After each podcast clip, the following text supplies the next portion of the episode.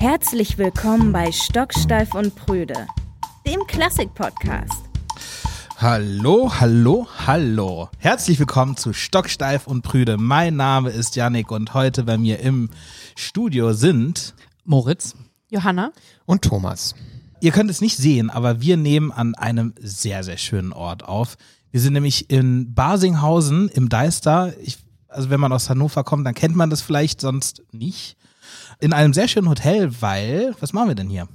Wir haben uns zurückgezogen für ein Wochenende, um einmal mit dem ganzen Team über die nächsten Jahre zu sprechen und über alles andere, was man anliegt und wofür man sich mal in Ruhe Zeit nehmen sollte.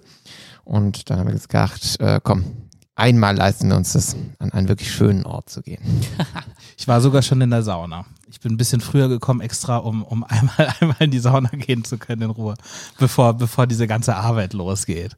Ihr hört also einen sehr entspannten Janik. Ja, lässt sich leben hier. Ich muss noch kurz zurück erwidern. Thomas, das klingt so, als würden wir sonst an nicht sehr schönen Orten uns treffen. Ich habe auch gerade gedacht, das stimmt ja gar nicht. Ja. Zum Beispiel, wenn wir uns in der Villa treffen, das ist auch ein sehr schönes Ambiente. Das stimmt. Oder haben wir eigentlich auf Norderney schon mal einen Podcast aufgenommen? Ich weiß nur, dass ich einmal das ganze Podcast-Equipment mit nach Norderney geschleppt habe und das ist also wirklich sauschwer.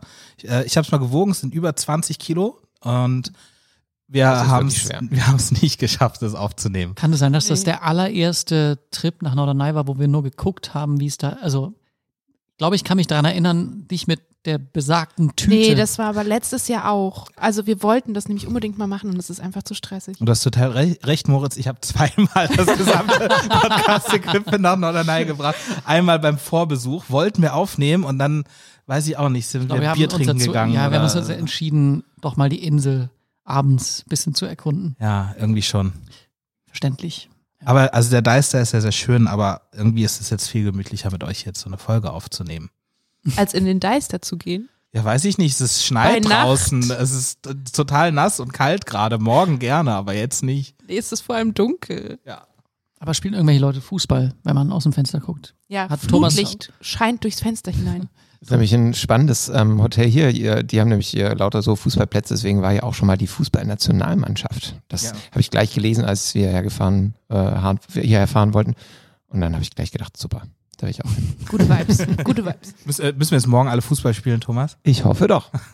Vielleicht kann man hier einen Ball leihen oder sowas. Ich fand es sehr beeindruckend. Ist eine, eine, eine Fußballgruppe direkt nach mir eingecheckt hier in dieses Hotel. Und ich habe dann 20 Minuten später, äh, als ich mich nochmal kurz hingelegt habe, bin ich aus dem Bett gekrochen und habe dann auf diesen Fußballplatz geguckt und die waren schon am Spielen. Und als ich dann aus der Sauna wieder kam, waren die immer noch am Spielen. Janik, das ist für alle, die gerne Fußball spielen, gar nicht so was Besonderes. Ja, aber es regnet.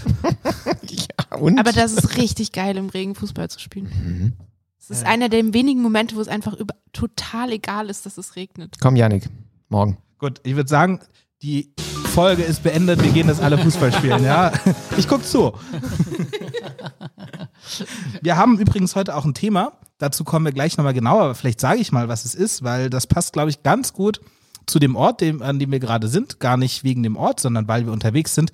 Es geht heute um das Leben auf Tour, was man da so alles erlebt als klassischer Musiker, wie das so aussieht.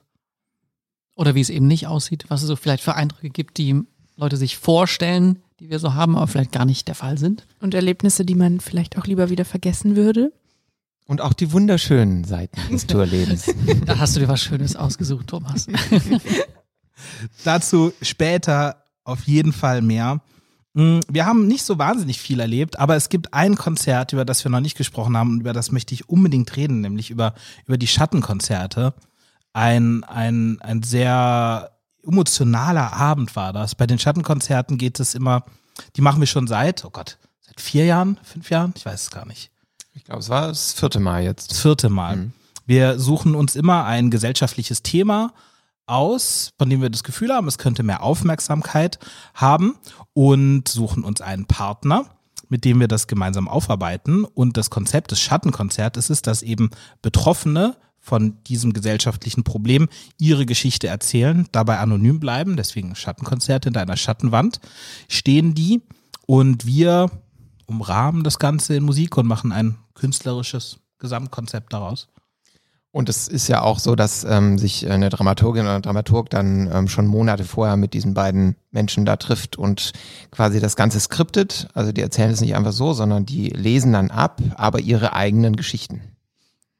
Ja, und irgendwie muss ich sagen, dieses, dieses Mal fand ich es wirklich sehr, sehr krass, hat mich sehr geflasht, weil es war so ein unglaublich emotionaler Abend. Also ich werde niemals vergessen, wie wir aus der ersten, ersten Vorstellung bin ich, bin ich rausgekommen, weil ich saß am Lichtpult, habe nicht mitgespielt ähm, und bin Backstage gegangen und alle waren in Tränen aufgelöst. Also ich, das, das sah aus wie nach, weiß ich nicht, äh, alle lagen, alle MusikerInnen lagen sich in den Armen, alle am Weinen und im Publikum sah es ähnlich aus.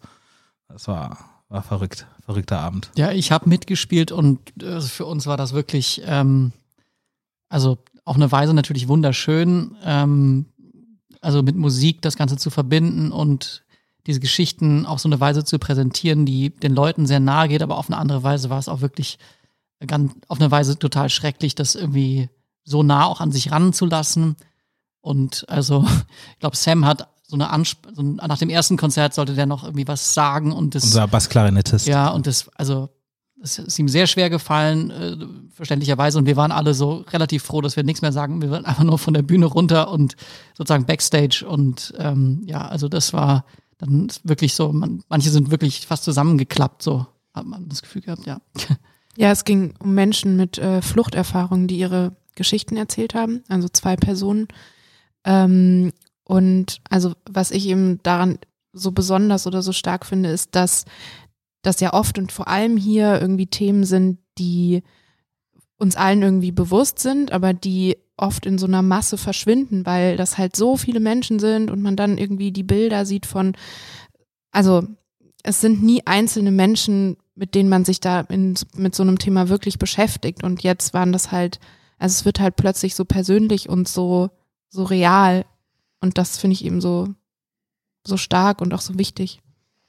Und es ist auch sehr aufschlussreich, finde ich. Also äh, diesmal fand ich es vor allem extrem emotional und ganz schrecklich, das zu hören. Aber wir hatten ja auch schon Themen wie ähm, zum Beispiel häusliche Gewalt. Ähm, und ich finde, da wurden auch so Phänomene einfach auch für mich zum ersten Mal so richtig verständlich, wenn man sich ja immer fragt, okay, häusliche Gewalt, da wird eine Frau von ihrem Mann geschlagen. Ähm, und äh, man weiß, dass es ganz schwer ist, dann ähm, oft für die Frau diesen Mann dann zu verlassen. Aber trotzdem habe ich es nie so richtig verstanden, weil ich nicht wusste, wie diese Phänomene funktionieren. Und nach diesem Abend hatte ich das Gefühl, jetzt weiß ich wirklich, wie das ist. Und das so intensiv mitzuerleben, ähm, ist schon, glaube ich, echt richtig toll, auch für alle, die das miterleben. Ja, ich finde diese betroffenen Perspektive einfach total interessant, weil wenn man man, man wird ja, man beschäftigt sich ja zwangsläufig mit, mit, mit Flucht, jetzt, in, wenn man, wenn es jetzt um dieses Thema wieder geht, äh, ist ja wahnsinnig viel in den Medien, dieses Thema. Und man hat so eine Vorstellung davon, wie so eine Fluchtgeschichte typischerweise aussehen könnte. Aber wenn die Leute, die das erlebt haben, nochmal wirklich von sich aus erzählen, ist es nochmal ganz anders. Und ich finde, das ist was, was tatsächlich relativ selten passiert. Also es, natürlich gibt es ein paar Bücher darüber, aber, aber meistens kommen so in den Medien ja die ExpertInnen zu Wort und gar nicht unbedingt die Betroffenen. Und die Geschichten waren beide heftig. Also die eine natürlich sehr viel heftiger als die andere, aber wir haben auch überhaupt nicht nach äh, schwierigen oder, oder besonders krassen Geschichten gecastet, sondern die wir haben einfach mit unserem Partner nach Leuten äh, gesucht, die, die halt eben diese Fluchterfahrung gemacht haben und wollten es gar nicht unbedingt, okay, wir brauchen jetzt aber jemand, der jetzt wirklich was richtig, richtig krasses erlebt hat. Und äh, der eine Betroffene hat einfach eine unglaublich krasse Fluchtgeschichte aus Afghanistan hinter sich. Seine, im Prinzip wurde seine, fast seine gesamte Familie von den Taliban ermordet, einer nach dem anderen. Einfach nur, weil, weiß ich auch nicht, weil die so ein bisschen anders waren und, und das nicht mitgetragen haben. Bisschen weltoffener einfach, ne? Ja. Also. Und gar nicht so viel mehr. Also die waren ja alle nicht, äh, er war ja mit seiner Familie im Dorf integriert und alles, aber das, das hat die Taliban dann nicht interessiert. Und du sagst schon, dass sozusagen, äh, es war nicht nur die Fluchterfahrung an sich, sondern das davor und danach war sozusagen für mich das eigentlich total spannende und ähm, aufschlussreiche.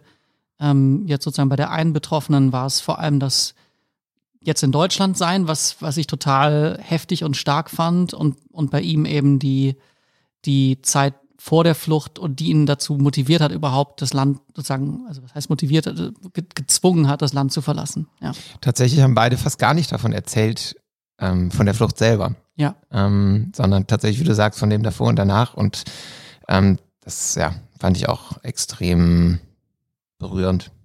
Und es war auch toll, finde ich, weil es ist ja immer ähm, die Frage, wie kommentiert man das mit Musik? Also wie, wie, welche Musik spielt man dazu? Also wenn man das dann noch stärker emotionell, emotionalisieren, spielt man also ganz dramatische Musik dazu und das wäre halt ausgeschlossen gewesen bei so einem Abend. Und deswegen fand ich auch äh, die Musikauswahl, die ihr da getroffen habt, total gut, ähm, weil die es irgendwie geschafft hat, dass man das ein bisschen ertragen konnte, ähm, weil die nicht so emotional war, sondern eher so ein bisschen auch das abstrahiert hat und ein bisschen weitergetragen hat und so und ein bisschen Gelegenheit zur Kontemplation gegeben hat. Ähm, das wäre echt, also das hätte den Abend auf jeden Fall zerstört, wenn man da auch noch was richtig, richtig. Trauriges dazu gespielt hätte. Ja, also wenn ich an den, an den zweiten, an die zweite Vorstellung denke, Thomas, du warst ja in der ersten Vorstellung, Johanna, du warst in der Generalprobe. Und ja, also die zweite Vorstellung war, ich fand die noch mal krasser. Also mhm. die beiden haben noch mal anders gesprochen. Er hat noch mal was ganz was, was, was komplett verändert. Wir haben nochmal, nochmal was, was ganz Neues reingenommen, also quasi so ein Hilfeaufruf, der ihm einfach sehr wichtig war, um seiner Schwester zu helfen. Und das hat uns alle gekillt. Also das. Ja, bei ihm war halt das, äh, das Krasse, dass das halt überhaupt nicht vorbei ist. Ne? Ja. Also, dass das ja immer noch ein ganz, ganz krass aktuelles Thema ist für ihn und ein, ein lebensentscheidendes Thema irgendwie auch. Ähm, und das war bei den anderen Schattenkonzerten auf eine Art ähm, anders, weil das dann meistens Menschen waren, die solche Erlebnisse hinter sich hatten und die dann auch oft ihre Stärke daraus gezogen haben, dass sie das geschafft haben, dass sie diesen Menschen hinter sich gelassen haben oder dass sie aus der Zwangsprostitution es geschafft haben, rauszukommen. Und ähm, das hat es irgendwie auf eine Art für die auch ähm, so ein bisschen ähm, in den Hintergrund gerückt oder sie konnten damit eben aus so einer Stärke sprechen und er war halt einfach vollkommen verzweifelt. Ja, verständlicherweise. Ja, ver verrückter Abend, verrücktes Projekt. Aber es ist einfach auch toll, diese, diese Menschen kennengelernt zu haben, muss ich sagen. Also bei allen Schattenkonzerten auch einfach, wann, wann, wann, wann kommt man so aus seiner Blase raus? Das, das finde ich für unser Publikum auch immer total schön, dass man die da mal wirklich, wirklich aus der Bubble rausholt, dass da jetzt mal auch keine Künstler da stehen und das erzählen, sondern so wirklich normalos. Ähm, finde ich, mhm. ändert einiges. Mhm. Uff, jetzt fällt mir keine gute Jetzt was Lustiges. Jetzt was Lustiges. Johanna, erzähl doch mal was oh aus nein. deinem Leben. Oh Gott. Das kann man fast. Ja, du kriegst einen Trenner. Oh, danke. Stocksteif und Brüder. Schon vorbei. Jetzt musst Jetzt. du. ja, ähm, Janik fragt ja immer so schön, was habt ihr erlebt? Und ich habe irgendwie äh, nur daran gedacht, dass ich jetzt einfach gerade sehr viel in Weimar bin, weil ich da an der Hochschule unterrichte und im Musikgymnasium. Ähm, und genau, weil da Prüfungen anstehen und dann sind immer Vorspiele vorher und Unterricht mit Klavier zusammen, damit die Leute das Programm irgendwie oft genug vorher gespielt haben und sich wohlfühlen. Und das ist schon nochmal eine andere Art der Vorbereitung dann und sehr intensiv. Ähm, und es macht aber auch sehr viel Spaß. Ähm, genau, und ich bin da vorgestern, glaube ich, oder vor drei Tagen abends durch Weimar gelaufen und da war auch eine Demonstration gegen rechts, wie es gerade ganz viel in Deutschland hier ist. Und ähm, ich war ultra geschockt, weil es waren, glaube ich, 20 Menschen. Oh Gott. Oha. Aber vielleicht war es nicht die einzige Demonstration in Weimar. Mm, ja, ich meine, es ist ja auch eine kleine Stadt, ne? Also das muss man ja schon auch sagen. Aber ja. trotzdem ist es, also wenn dieser Marktplatz, wenn da halt so eine Mini-Gruppe steht und also das, das war, war irgendwie echt traurig. deutschlandweit oder beziehungsweise, naja, nicht deutschlandweit, aber es war jetzt eigentlich immer andersrum, ne? Dass ja. sozusagen die, ja. ähm, ja. Und das ist mehr waren, als man dachte. So, ne? Viel mehr waren und aber sozusagen die Gegendemos, also die Gegen-Gegen-Demos, die Pro-AfD-Demos äh, waren dann immer unglaublich schlecht besucht, zumindest in ganz vielen großen Städten in ja. Deutschland. Ich, ich habe mal nachgeschaut, immerhin, immerhin 3000 Menschen haben am 22. Januar, vielleicht am Montagabend, ähm, 3000 Menschen da demonstriert. Na aber gut, dann, guck. ja, okay, okay, dann habe ich da was anderes gesehen. Oder das, also, ja. Du willst jetzt nicht Herrn Höcke in die Karten spielen, der das alles für ähm, Propaganda hält. Ja, Zahlen und so. Stimmt. Und sag doch mal, wen unterrichtest du da eigentlich genau? Unterrichtest du die, die SchülerInnen dieses Musikgymnasiums und was machen die denn da überhaupt genau? Genau, also ich unterrichte sowohl an der Musikhochschule äh, Studierende ähm, im Haupt, mit Hauptfach Geige, die einfach Geige dort studieren, ähm, als auch am Musikgymnasium. Ähm, und das ist ein ganz normales Gymnasium mit aber einem Schwerpunkt auf Musik und die haben eben dann, die sind quasi an die Hochschule angegliedert. Also die haben dann dort bei Lehrenden von der Hochschule Unterricht und auch in, im Schulalltag sind so ein bisschen musikalische Fächer mehr eingebaut. Also die haben zum Beispiel Musikgeschichte und Tonsatz und Gehörbildung als extra Fächer.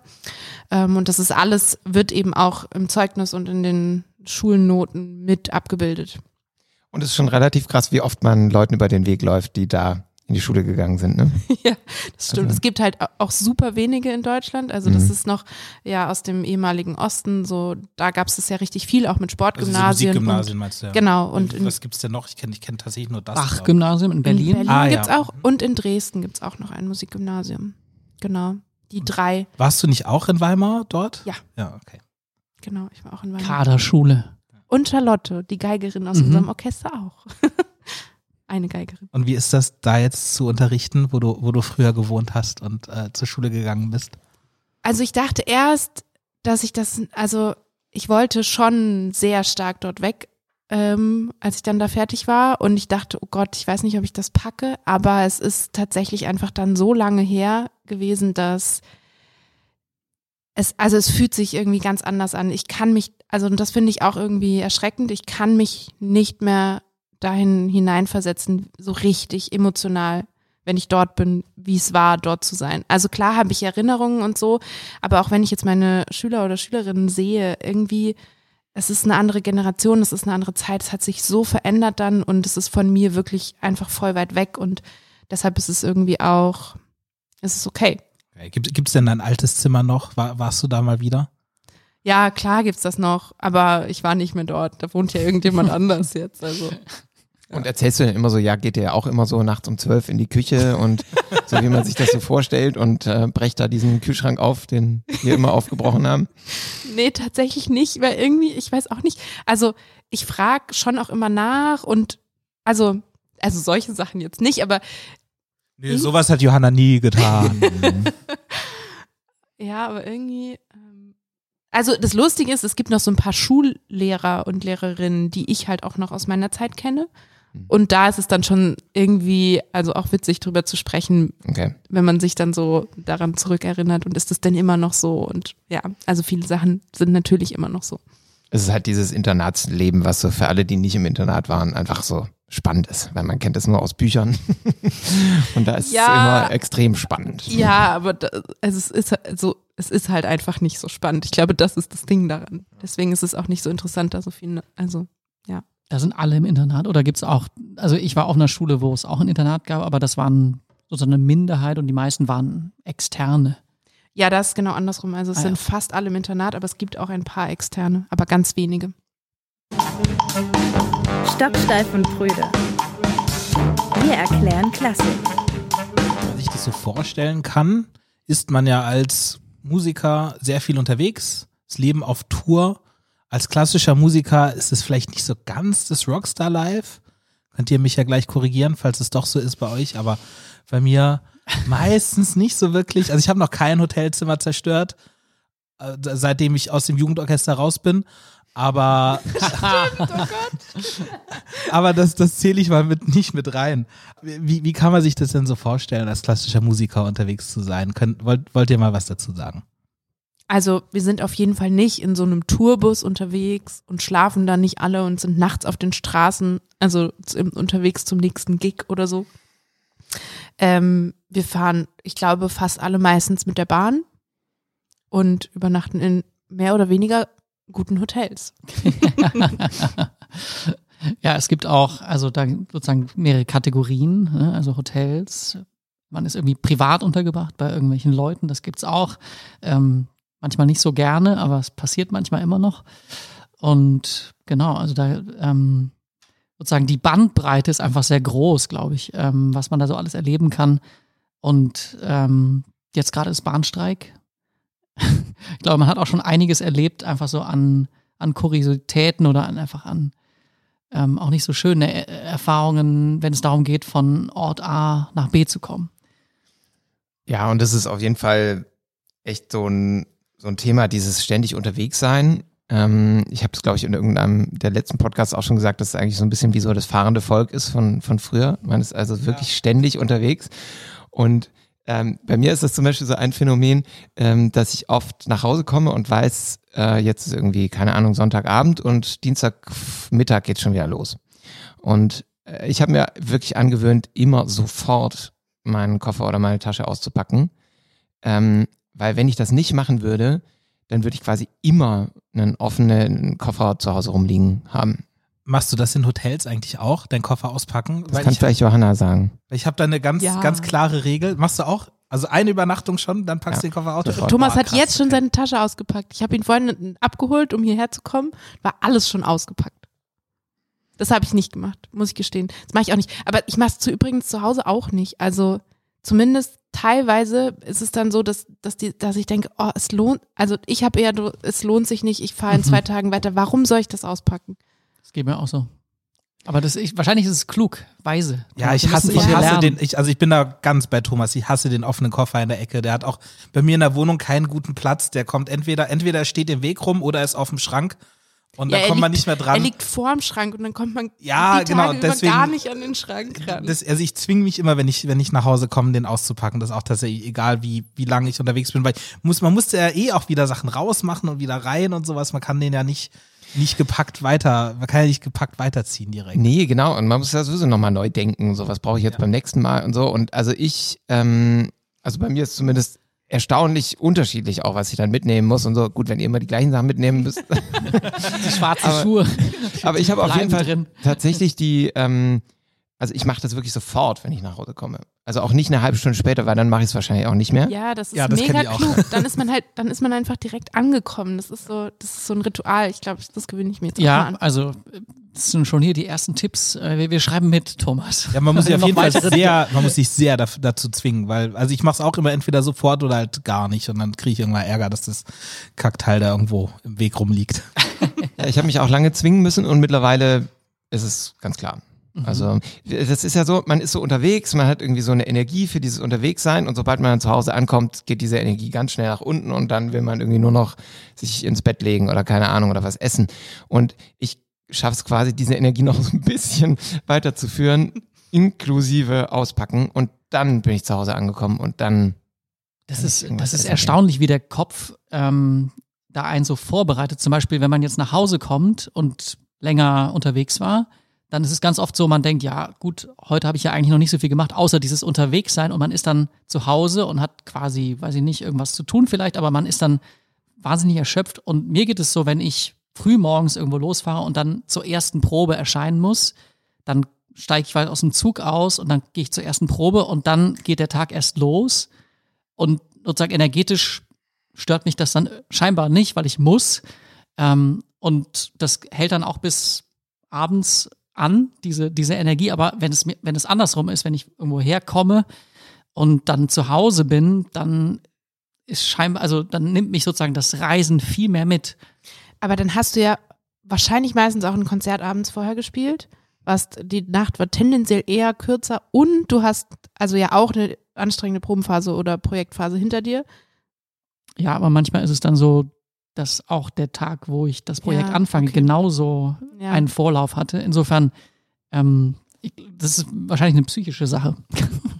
Ja, das ist ja total krass, was der Kopf da so macht. Also manchmal ist es ja so, wenn ich, wenn ich irgendwie denke, ähm, keine Ahnung, es ist so, sagen wir, es ist Donnerstag und das Projekt ist vorbei und ich bin richtig fertig.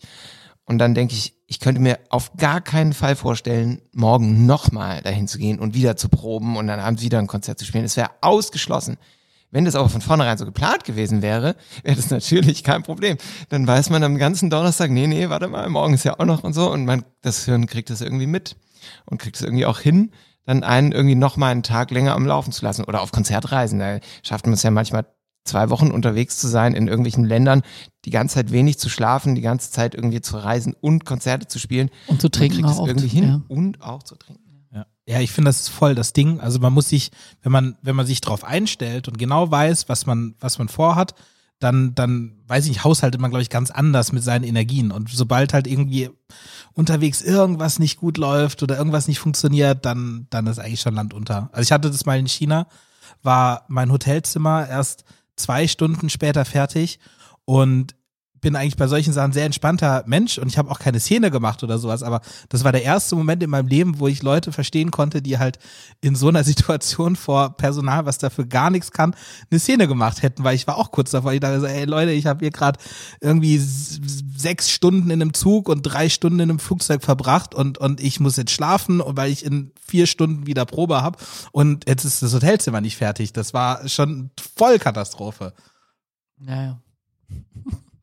Ich finde es übrigens lustig, also weil wir jetzt gerade so darüber gesprochen haben, so mit ähm, Nächte sind tendenziell kurz und es ist schon ja auch so, dass, glaube ich, auf so Touren relativ oder nach so einem Konzert ist es schon sehr üblich, dass man dann sich irgendwie noch mit den Leuten zusammensetzt, die gespielt haben und ähm, man auch mal was trinkt und so. Und weil wir gerade, also weil wir vorhin über das Musikgymnasium gesprochen haben, ich habe eine Schülerin, die gerade aus einer BJO-Arbeitsphase kam. BJO ist das äh, Bundesjugendorchester. Ah ja, eins danke. dieser besagten äh, Jugendorchester. Und die habe ich dann natürlich gefragt, ob sie denn auch gefeiert hat. Und die war einfach richtig brav. Die hat einfach nichts gemacht. Die hat gesagt, ja, die erste Woche musste ich noch voll üben. Und die zweite Woche war ich dann immer so müde nach den Konzerten. Und dann dachte ich so, oh, ja, Gott, krass. oh Gott. Ja, Ich das hat habe mir ein bisschen leid. ich hab, äh, vor, vor, vor einem Jahr ein Projekt in Weikersheim gespielt. Da ist so ein Landesmusikzentrum. Und das BJO war, äh, ich war eine Woche dort und das BJO war für eine Nacht in Weikersheim. Und es war so ein krasser Vibe. Also ich habe mich sofort zurückversetzt gefühlt in meine Jugendorchesterzeiten. Die, ich war auch ganz viel in Weikersheim damals im, im Landesjugendorchester. Und einfach was, was dieses, also was dieses, diese 80 Jugendlichen mit dieser, mit diesem ganzen, mit dieser ganzen Stadt machen, wenn die da sind. Es war drei Uhr morgens, das, der, der, der, alle Flure waren voll mit Menschen, äh, vor dem Hotel, neben dem Hotel, am Fluss, überall Im so Schlossgarten. kleine Grüppchen, im Schlossgarten, Ja. überall so Auf Grüppchen. der und- Treppe vom Teich. Ja. Das war wirklich, wirklich, wirklich krass, aber, aber auch schön. Was mich noch interessieren würde, Johanna, du hast ja jetzt eine kleine Tochter zum Beispiel, ne? Ähm, wenn man jetzt die ganze Zeit unterwegs ist, das ist ja für so jemanden wie, keine Ahnung, irgendwelche Menschen, die jetzt keine Kinder haben, ja irgendwie auch anstrengend, aber irgendwie nochmal ein ganz anderes Thema als für dich jetzt seit so zwei Jahren. Äh, Wenn du da noch jemanden entweder dabei hast oder zu Hause hast, wie gehst du damit um? Ähm, also äh, natürlich beides total unterschiedlich. Ist jetzt erst so ein halbes Jahr so, dass ich ohne sie reisen kann und davor war sie ja immer mit dabei und das ist natürlich dann also ganz anders. Ich bin dann abends einfach sofort weg und auch immer in allen Pausen. Das heißt, ich krieg ganz viel nicht mit, was so neben den Proben und den Konzerten passiert, was für mich extrem schade war. Das habe ich schon auch gemerkt.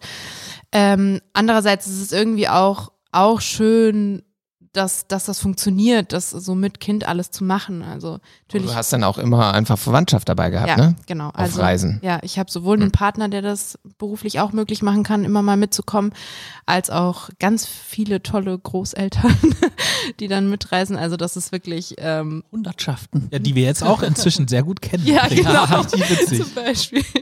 Also kommen so Fragen wie, ist denn der Yannick auch wieder mit dabei? Fallen jetzt immer? ähm, genau, also sowas finde ich auch extrem schön, weil man ja dann auch irgendwie so einen sehr großen Teil von seinem Leben irgendwie mal teilt. Ne? Also man ist ja eigentlich immer alleine auf Tour, so dann mit den Menschen, mit denen man befreundet und ist im besten Fall oder auf jeden Fall zusammenarbeitet, aber jetzt das auch mal so ähm, eben teilen zu können und dass sie das miterleben, das fand ich schon auch teilweise sehr schön. Ähm, genau, aber vieles bekommt man dann eben auch nicht mit. Und jetzt, wo ich ohne sie fahren kann, ähm, also es war am Anfang für mich dann schon immer so, dass ich so ein bisschen so Jugendorchester-Vibes hatte, weil so endlich, ich hab's zurück so und ich war immer so ein bisschen so zu euphorisiert. Und dann hast du ein halbes Bier getrunken und zack im Bett. Das Ja. stimmt nicht. In Frankfurt Nee, hatte Johanna. Nee. Genau, das Hm. ist nämlich der springende Punkt. Also es ist dann, also wenn man dann wieder nach Hause kommt, ist halt, man hat einfach null Erholung danach. Also die Nächte sind genauso kurz und die Tage genauso anstrengend wie vor der Tour. Und man bräuchte halt eigentlich wirklich mal so eine Nacht durchschlafen oder einen Tag sich ein bisschen zu erholen oder zumindest zwei Stunden sich einfach mal in den Sessel setzen. Und das geht halt einfach nicht, wenn da ein Kind ist, was sehr viel Aufmerksamkeit fordert finde, das klingt jetzt alles so, als würden wir voll viel Party machen und irgendwie äh, super viel feiern nach den Konzerten. Ich finde, so ganz stimmt das auch nicht. Es ist schon auch, es ist schon auch sehr, sehr viel Arbeit, wenn man unterwegs ist. Absolut. Also ich glaube, das ist aber einfach nur so ein, so ein Coping-Mechanism, den, den irgendwie äh, Musikerinnen und Musiker haben, dass nach so einem Konzert ist es schon würde ich sagen, die Regel, dass man dann noch irgendwas, dass man sich zusammensetzt und irgendwas. Das macht. muss ja sein, finde ich. Ne? Man, man ist ja. ja. wirklich ja voll, noch voller Adrenalin und hat sich ja den ganzen Tag darauf eingestellt, dass man halt so um 20 Uhr seine Höchstleistung bringt und dann fällt man ja, also gibt's vielleicht auch, aber fällt man ja eigentlich nicht dann sofort in Loch, sondern ist ja noch so. Genau. Und dann, ja, also, aber ja, also sozusagen feiern in dem Sinne, dass man dann irgendwie noch Klappen oder sowas. Also es ist, das ist, äh, die Zeiten sind bisschen vorbei, ja. Und also die Normalität ist halt echt so wie, keine Ahnung, wie neulich, als wir in Baden-Baden gespielt haben, dass man dann halt morgens echt früh aufbricht, keine Ahnung, 7.41 Uhr geht der Zug am Hauptbahnhof und dann fährt man irgendwie sechs oder sieben Stunden, dann hat man irgendwie eigentlich zu wenig Zeit, um noch kurz irgendwo was Mittag zu essen. Ähm, dann äh, trifft man sich da ähm, und, und fängt an zu proben und probt dann den Rest des Tages, kommt dann um acht ins Hotel, ist eigentlich echt richtig am Ende. Am nächsten Morgen geht's dann direkt wieder los und irgendwie um zwölf war das erste Konzert oder so. Ähm, und insofern ist es meistens schon echt richtig, richtig anstrengend und ähm, interessant, dass man es dann aber nach dem Konzert trotzdem schafft und braucht, dann tatsächlich trotzdem noch wegzugehen. Und ich finde es aber auch nicht weiter verwunderlich, weil ähm, das ist ja auch so eine, so eine Gemeinschaftsaktion, die man danach macht in diesem Konzert. Man spielt da zusammen, erlebt was gemeinsam. Und es wäre fast schon merkwürdig, wenn man danach keine Situation hätte, um sich dann irgendwie nochmal zusammenzufinden und das irgendwie, selbst wenn man da gar nicht drüber redet, über das Konzert, ähm, aber einfach nochmal irgendwie in dieser Gruppe das nachklingen zu lassen oder nochmal Gemeinschaft zu empfinden.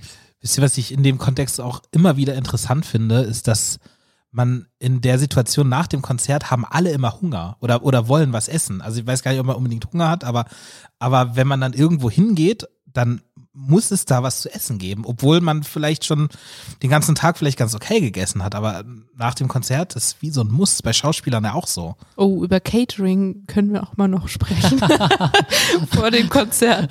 Naja, aber also ich meine, es gibt schon auch Leute, ich kann zum Beispiel vor dem Konzert jetzt nicht wahnsinnig viel essen, ehrlich gesagt. Also vielleicht das würde mir so an, an, da gibt es so unterschiedliche Leute. Ja, ich kenne genau. auch Leute, die wirklich so ein Steak oder ja. sowas, so, so richtig dick fett. Ähm, vor dem Konzert? Ja, vor dem Konzert, so eine halbe Stunde vor dem Konzert, so richtig, okay. die das sogar müssen, die das sogar ja, müssen. Ja, und ich glaube, weißt du, woran es liegt, glaube ich, weil, ähm, also wahrscheinlich hätten die ohne das, nee, das ist jetzt auch eine, also Nee, nee, sag mal, sag mal.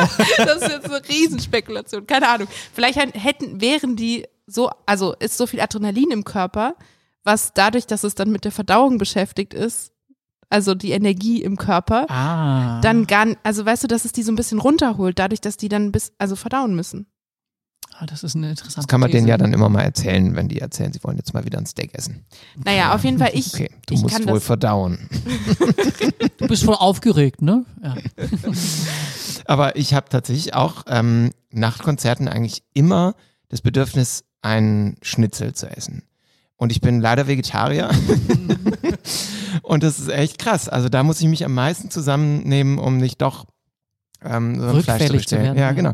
ähm, weil irgendwas in mir hat da wirklich das Gefühl, so, keine Ahnung, ich war jetzt gerade ähm, auf der Flucht durch den Wald und bin fünf Stunden durch den Wald gerannt und jetzt muss ich irgendwie aber auch meinen Reh das Wildschwein her. genau, genau. Äh, das ist schon krass.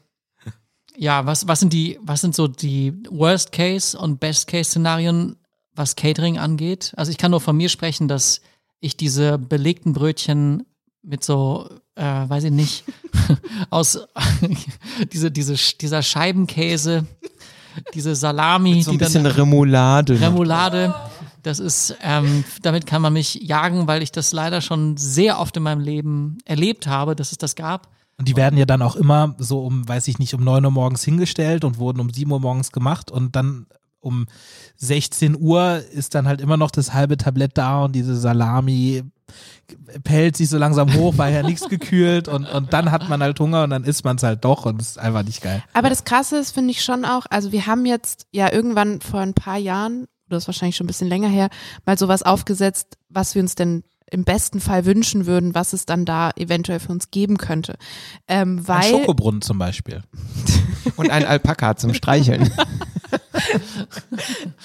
Nein, worauf Steht ich hinaus wollte, das müssen wir gleich noch auflösen, aber worauf ich hinaus wollte, war das halt im, also wenn man, wenn die das nicht bekommen oder das auch, was oft passiert, nicht lesen, ähm, ist, dass dann da halt super viel Fleisch oder Wurstbrötchen oder sowas liegen und die die bleiben halt echt liegen. Also vor allem bei so einem Erfahrung Orchester, bei ja. Mhm. uns oder ich glaube auch in anderen Orchestern. Also es ist schon, glaube ich, sehr verbreitet mittlerweile, dass auch äh, das nicht so viel gegessen wird unter MusikerInnen. Und das ist, also das tut dann wirklich weh, wenn man sieht, wie viel da dann wahrscheinlich immer weggeschmissen wird.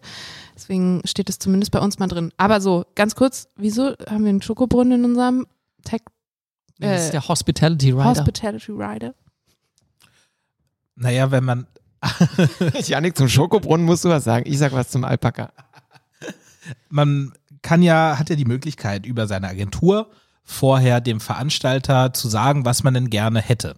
Das nennt sich Hospitality Rider und da stehen dann, also da gibt's ja ganz legendäre Hospitality Rider, so bei der klassischen Musik soll so jemand wie Nigel Kennedy ja sehr, sehr extravagante Hospitality Rider haben, mit, da, da stehen da sehr verrückte Sachen drauf oder von Rockstars kennt man das.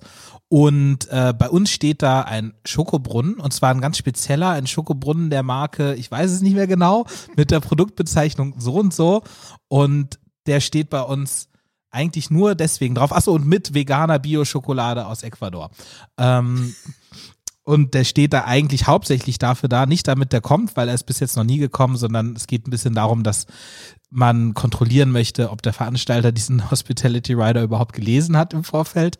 Und dann sagen die dann halt sowas wie so, ja, das geht alles klar, die veganen Schnittchen und sowas, das können wir euch liefern. Aber also das mit dem Schokobrunnen, das, das, das geht leider nicht. Wenn das okay ist, lassen wir den weg und dann sagt man, ist okay. Und äh, Thomas besonderer Spleen ist das Alpaka zum Streicheln. Oder das ähm, live eierlegende Huhn, hat mir auch mal überlegt. Ähm, ich fand es einfach damals irgendwie einen sehr schönen Vorgang, einfach mal sich zusammenzusetzen und zu überlegen, was könnte man denn in so einen Hospitality Rider alles reinschreiben. Und da sind die Fantasien ein bisschen ähm, ins Kraut geschossen. Unter anderem haben wir gedacht, das wäre doch so schön, so zur Beruhigung. Vielleicht muss man kein Schnitzel essen, sondern kann einen Alpaka streicheln. Ja, das würde ich auch viel lieber tun als ja. Ja, Herr, Herr Post geht einfach nicht auf die Bühne, wenn er vorher nicht seinen Alpaka gestreichelt hat. Das Oh, geht stellt euch mal einfach vor, Und was waren so die so die mit die schönsten Erfahrungen, die ihr so gemacht habt, was was Was Catering so die, angeht? Was Catering angeht. Ich möchte noch eine schlimme sagen, darf Okay, ich? ja, bitte, geht ganz bitte. schnell, weil eine, eine der schlimmsten Catering-Erfahrungen fand ich gar nicht, weil das Catering so schlimm war, so schlecht war, aber wir waren mal bei einem Konzert und es war die ganze Zeit die Rede davon, dass gleich noch Waffeln kommen. Und ich weiß gar nicht, wer dieses Gerücht in die Welt gesetzt hat, aber es hat sich dann so ein bisschen hochgeschaukelt und dann haben alle irgendwann von diesen Waffeln geredet und diese Waffeln kamen einfach nie. Ich habe noch eine bekommen. Du hast eine, es gab Waffeln? Stimmt, die waren nur in der Frauenumkleide. Nee, Nee? ich bin einfach dann an die, also an diese, wie nennt man das? Theke, also wo es das die Essensausgabe offiziell gab, hingegangen und habe gefragt. Weil ich habe das Thomas, mit, du auch, oder? Du hattest auch noch eine. Warst du da dabei? Ja, ich Leute, wo war das? Ich, ich, ich kann Das mich nicht erinnern. Das müssen wir später mal auflösen.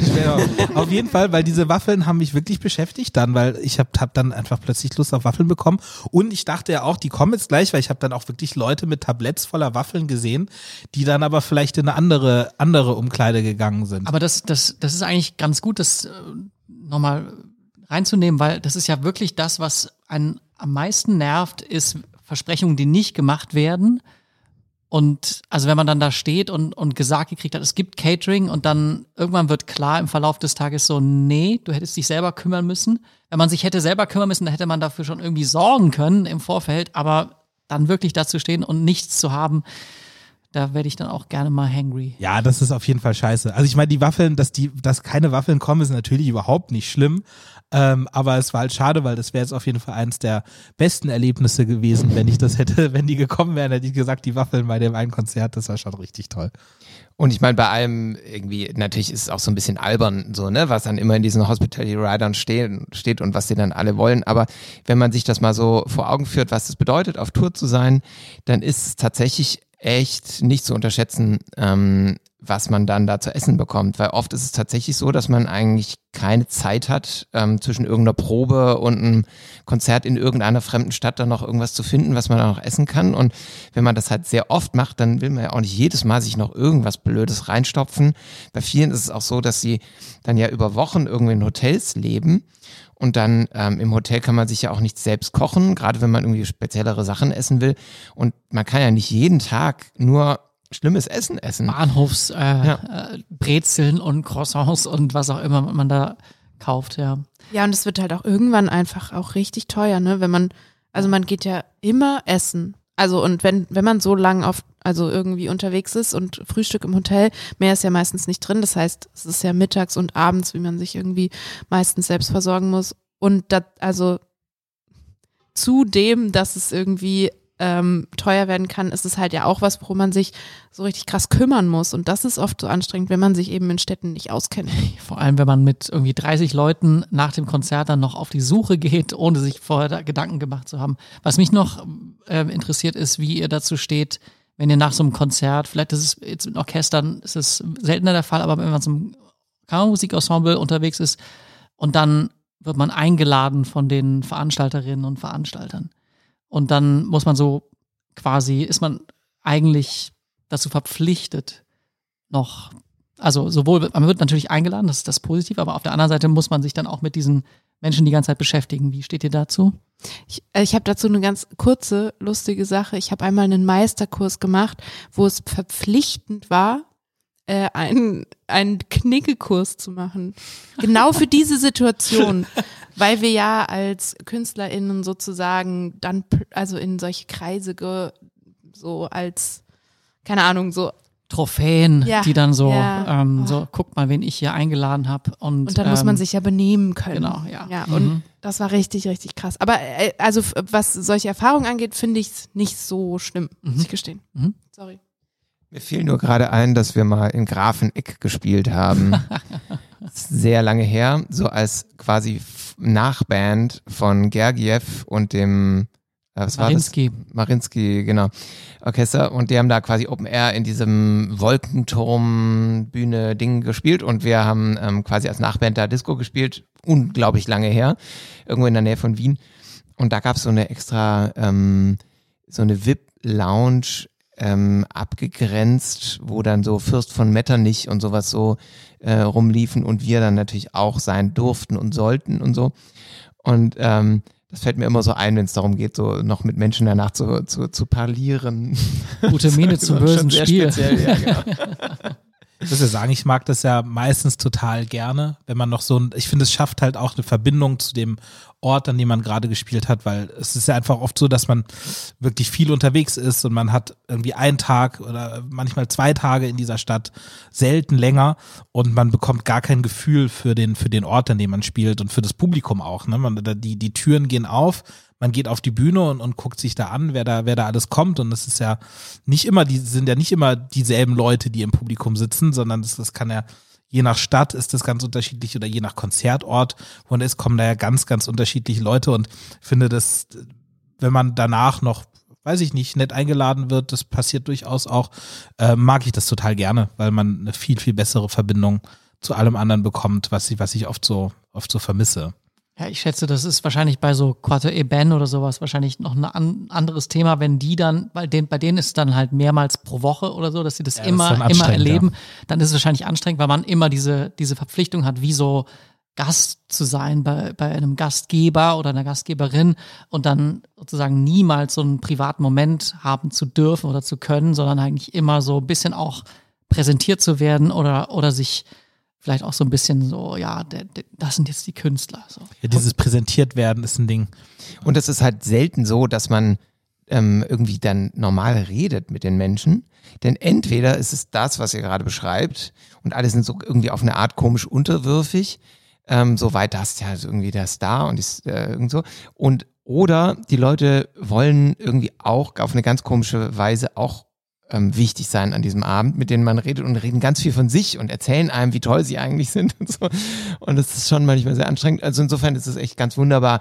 Und das passiert ja schon auch, wenn man, wenn, wenn es äh, funktioniert, dass man da am Ende einfach nach dem Konzert noch mit richtig netten Menschen irgendwie noch einen Abend verbringt, die irgendwie vielleicht für diese Stadt auch stehen oder für einen Veranstalter und so und mit denen oder mit dem Publikum Kontakt haben. Ja, das wollte ich gerade sagen. Das finde ich eben eigentlich so das Schöne, wenn, wenn wir, und ich finde, das haben wir relativ oft, dass wir jetzt nicht in eine Stadt kommen und ein Konzert spielen und direkt wieder fahren oder so, sondern dass wir ja öfter mal vielleicht jetzt für drei Tage wie beim Mozartfest in Würzburg oder irgendwo sind, dass wir so ein bisschen auch eine Verbindung zu unserem Publikum aufbauen. Und sowas finde ich dann echt immer auch richtig schön, wenn man nach dem Konzert nochmal mit den Menschen sprechen kann, mit denen man das gerade gemeinsam erlebt hat. Und, und also sowas finde ich, also, also das finde ich richtig schön. Das ist übrigens was, was total selten ist. Ne? Das machen, machen die wenigsten KünstlerInnen.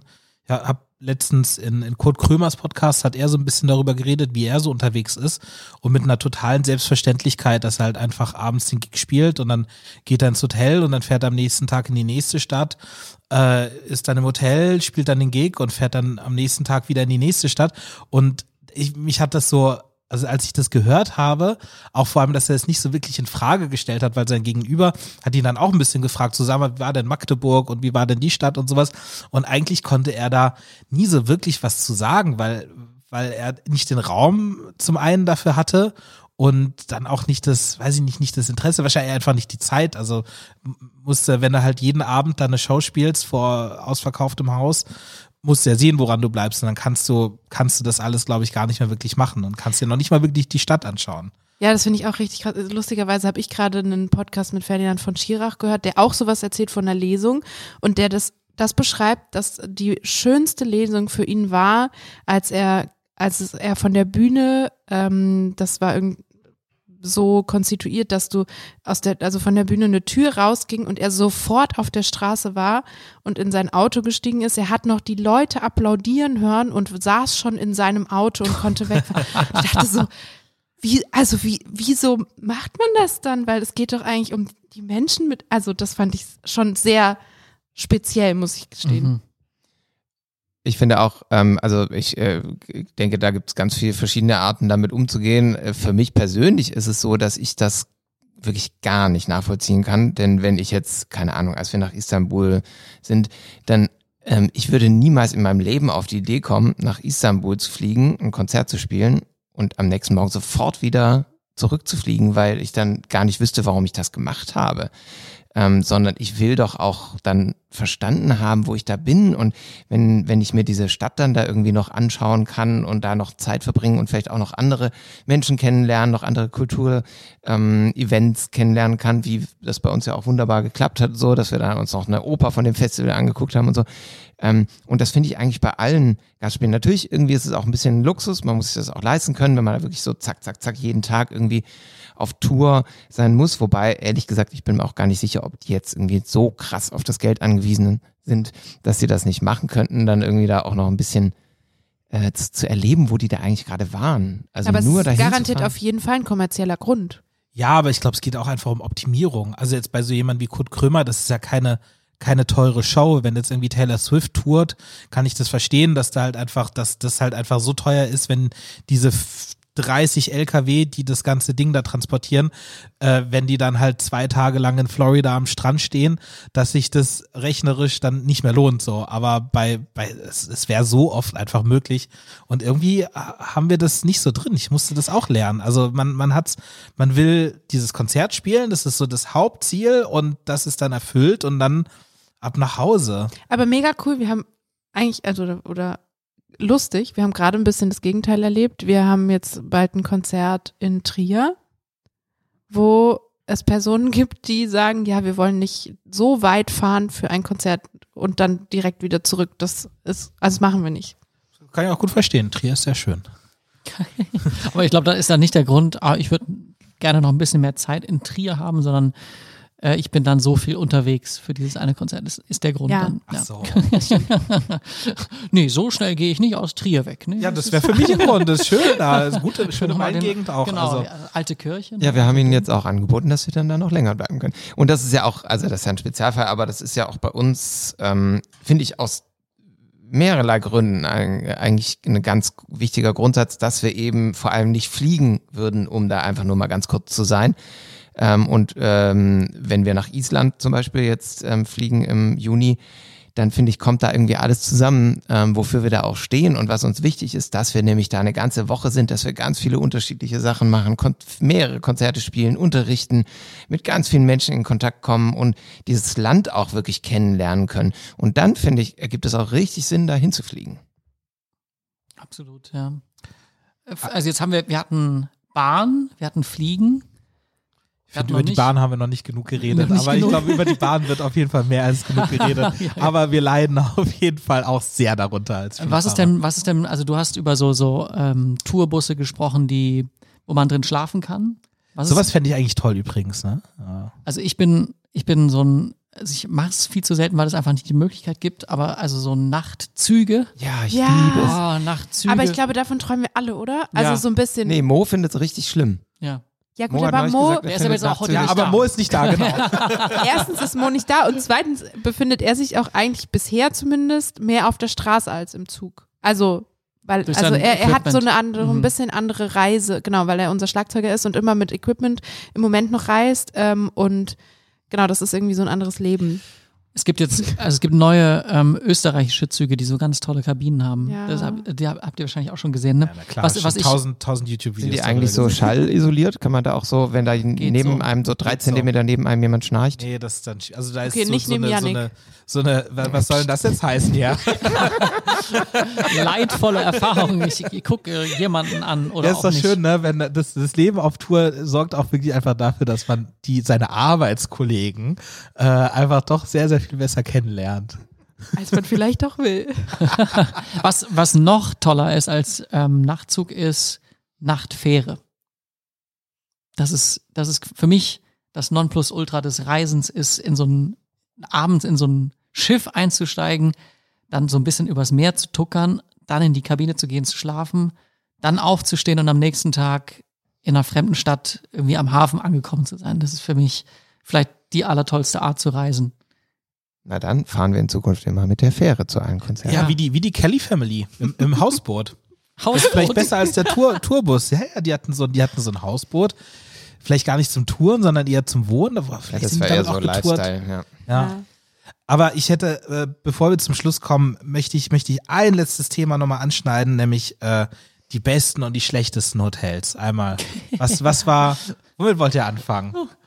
Gott. Wir, wir sind in Okay. Deutschland, wir fangen natürlich mit dem Schlechten an. Ja. Äh, euer, eure schlechtesten Hotelerfahrungen. Also Man kann sich ja meistens nicht aussuchen. Das ja. richtig krass war auf jeden Fall Frankfurt letztes Jahr. Und ähm, die Nacht vorm Konzert, ähm, relativ nah am Bahnhof, es war richtig, richtig laut auf jeglichen, in jeglichen Zimmern. Also ich glaube, es gab niemand, der keine laute Nacht hatte, weil auf der einen Seite war die Straße, Straßenbahn, richtig viele Menschen, die ganze Nacht auf der Straße und auf der anderen Seite war ein Club, wo bis vier Uhr morgens die Wände gewackelt haben. Und ich fand das Allertollste bei diesem Hotel, ich hatte ja auch das Vergnügen, dort zu schlafen, dieses Ankommen im Frankfurter Bahnhofsviertel ist ja, ich kann, Schon speziell. ist schon sehr speziell und ich kenne das ja meistens so, dass man in Frankfurt ankommt und dann, dann stolpert man aus dem Bahnhof raus und denkt sich so, oh Gott, oh Gott, oh Gott, oh Gott, oh Gott und dann steigt man in eine U-Bahn und dann ist man da ja auch irgendwie wieder woanders. Aber das war anders. Das Hotel war sehr nah am Bahnhof und das möchte, man möchte meinen, das wäre was Gutes. In dem Fall halt eben nicht. Und, und jedes Mal halt eben aus dem Hotelzimmer stolpern, war man halt mittendrin in diesem, also ich mag sowas ja eigentlich, ja, in dieser Wuseligkeit, ist sehr aufregend. Aber so als Arbeitsumfeld äh, speziell und genau, also spätestens als als man dann halt, als dann halt ich das Gefühl hatte, dieser dieser Subwoofer von dieser von diesem Club ist halt so eine Wand von meinem Kopfkissen entfernt.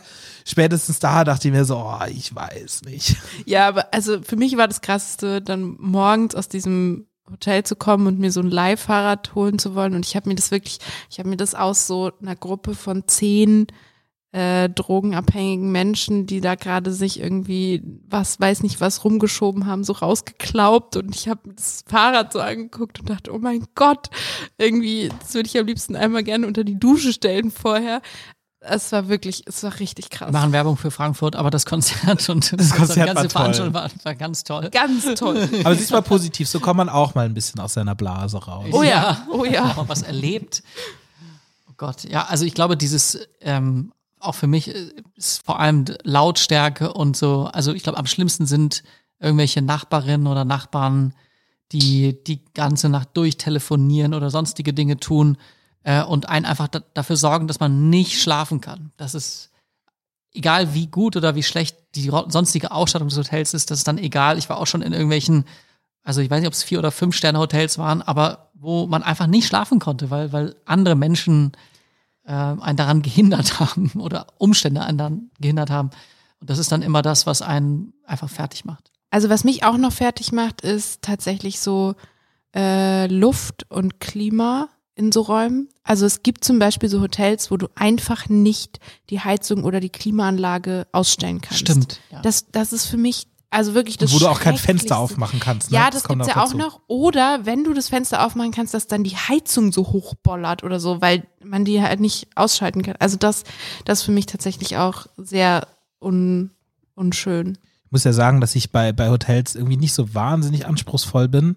Und auch dieses, dieses so, wow, tolles äh, Fünf-Sterne-Hotel, das gibt's ja auch manchmal, leider viel zu selten, aber dass dieser, dieser, dieser Wow-Effekt von einem krassen, tollen Hotel ist so ein bisschen abgestumpft bei mir. Mir, mir gibt es irgendwie nicht so viel. Also ich würde, wenn man, sobald ich irgendwie länger als drei, vier Tage in einer Stadt bin, würde ich, wenn ich die Möglichkeit habe, würde ich immer einfach eine Ferienwohnung nehmen, Airbnb. Das finde ich tausendmal besser als jedes tollste Hotel.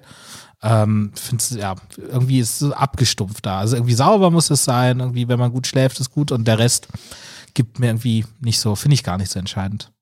Und manchmal gibt es so Überraschungen, wie zum Beispiel in Istanbul, ähm, was einfach so, also ich meine natürlich, das ist ja auch ein anderes Land und es gibt anderes Essen da und so, aber ich fand da jetzt, da morgens zum Frühstück zu gehen und einfach zu sehen, was es da alles gibt an unglaublich leckeren Sachen. Ich war so erkältet, dass ich gar nichts geschmeckt habe. So ernsthaft, das war- Also ich habe das sehr genossen. Auch den Pool auf dem Dach habe ich sehr genossen. Ja, super. Ich freue mich für Ja, dich, danke Moritz. schön, danke. okay, jetzt müssen wir noch zu den, zu den positiven Erfahrungen. Das war ja jetzt quasi schon eine davon. Achso, übrigens, im Frankfurter Hotel hatte ich eine Kakerlake in der Dusche. Das war auch. Du machst Hab ich- noch hab mehr, ich- noch ich mehr erst, Werbung. Habe ich dann erst danach erzählt, weil ich dachte mir, ich will jetzt nicht, weil alle haben schon dieses Hotel nicht so toll gefunden. Aber jetzt, Janik, kommen die positiven. Also ich, ähm, ich muss sagen, wahrscheinlich schon sehr viele gute Erfahrungen gemacht. Ganz wichtig ist immer, wenn, wenn eine Sauna da ist, dann bin ich glücklich. Wenn die Sauna auch noch nach 20 Uhr oder sogar noch sozusagen bis in die Nacht rein Open End offen hat, das ist für mich quasi die Erfüllung aller meiner Wünsche und Träume. Ähm, aber ich muss sozusagen ein, ein Hotel, das ist so gut, dass ähm, die Leute da alle ohne Gage spielen, sogar Martha Agerich und wer auch immer, Trifonov. Ähm, das ist nämlich dieses Schloss Elmau, das berühmt-berüchtigte, wo man wirklich nur quasi die Gage ist, dass man da sein darf und so drei Tage im Hotel äh, da so übernachtet. Und also das, ähm, ja, das war für mich irgendwie schon immer, das, nicht schon immer, aber das ist so in der, im Ranking ist das, das Wie, wie lange warst du dort und, und mit wem war das? es war mit Klavierquintett, mit, mit Kahn Bullack, der hatte so Kompositionen von sich und aber auch anderes haben wir da im Quintett gespielt. Und drei, vier Tage war das. Und ja, also ich weiß nicht, wie viele Saunen es gibt. Ich habe nicht alle geschafft. Das sagt vielleicht schon alles über die. Da war damals dieser Möglichkeiten. G20-Gipfel, ne? In Ja, dem- da gibt es auch die Obama-Merkel-Bank, die man da so bestaunen kann und so. Also wenn du jetzt gleich sowas raushaust, jetzt wird es schwierig. Was soll man jetzt noch sagen? Ja, wenn, wenn du sowas ganz Persönliches, irgendwie so, eine, so ein tolles kleines Erlebnis oder sowas, ist ja vielleicht viel toller als irgend so ein Statusding. also ich, ich weiß nur, dass ich einmal in, in Hamburg davon besessen war, mit Blick auf die Alster zu frühstücken. Und ich war irgendwie zu spät für. Janik, du hast auch wirklich jetzt Spleens, das ist richtig toll. Ja, ich brauche. Blick aufs Wasser. Das Ja, finde ich, finde ich irgendwie, also sowas, sowas gibt mir sehr viel.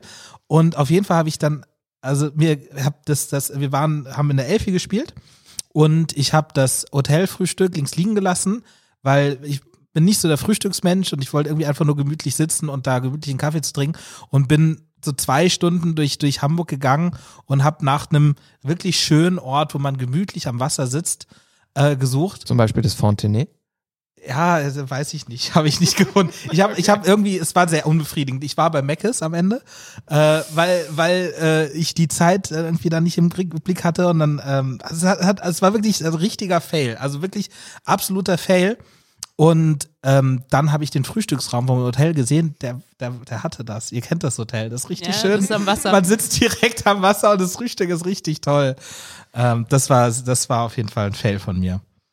Ähm, ich habe jetzt kein so spezielles Hotel oder irgendwie eine Erfahrung, aber was, also was ich an, ähm, wenn ein Hotel gut ist, richtig, richtig mag, ist, ist das Frühstück tatsächlich, weil ich bin total der Frühstücksmensch und wenn es dann so tolle Frühstücksbuffets gibt oder am besten, also es gibt dann so ein paar Hotels, an die ich mich jetzt erinnere, wo dann ähm, es so Kochecken gibt, wo Menschen stehen, die einem dann frisch irgendwie was zubereiten, Pancakes, mm, Omelette mm. oder sowas.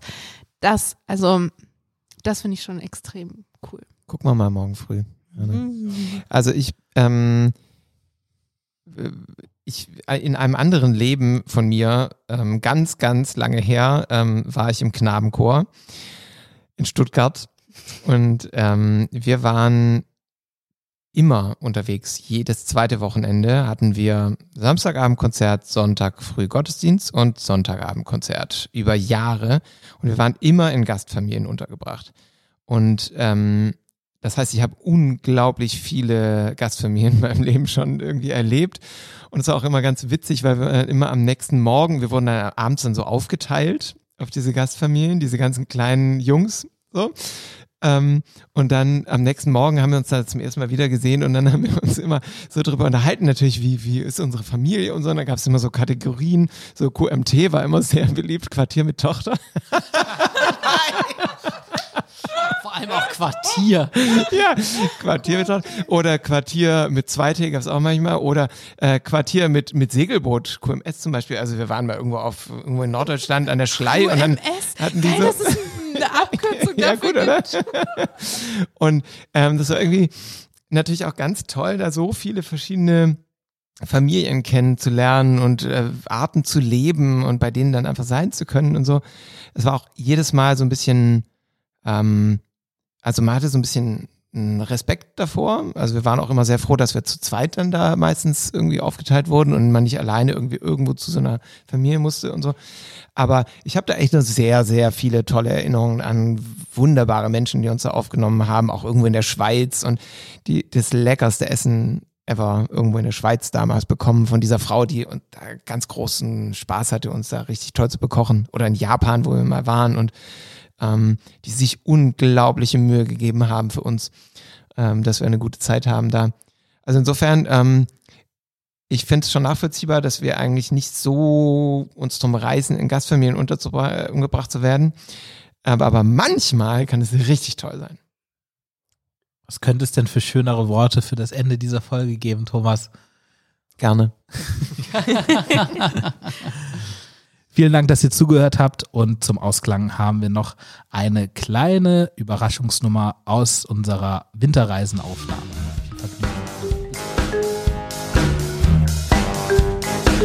Vergnügen.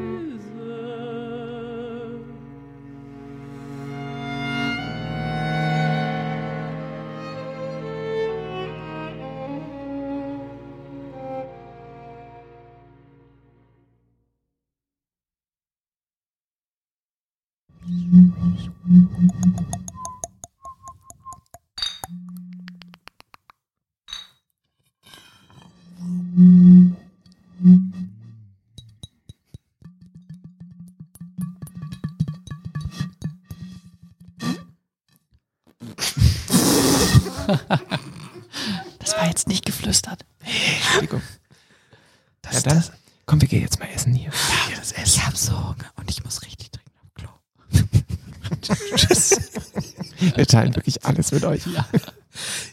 Ich, aber ich stoppe jetzt die Aufnahme.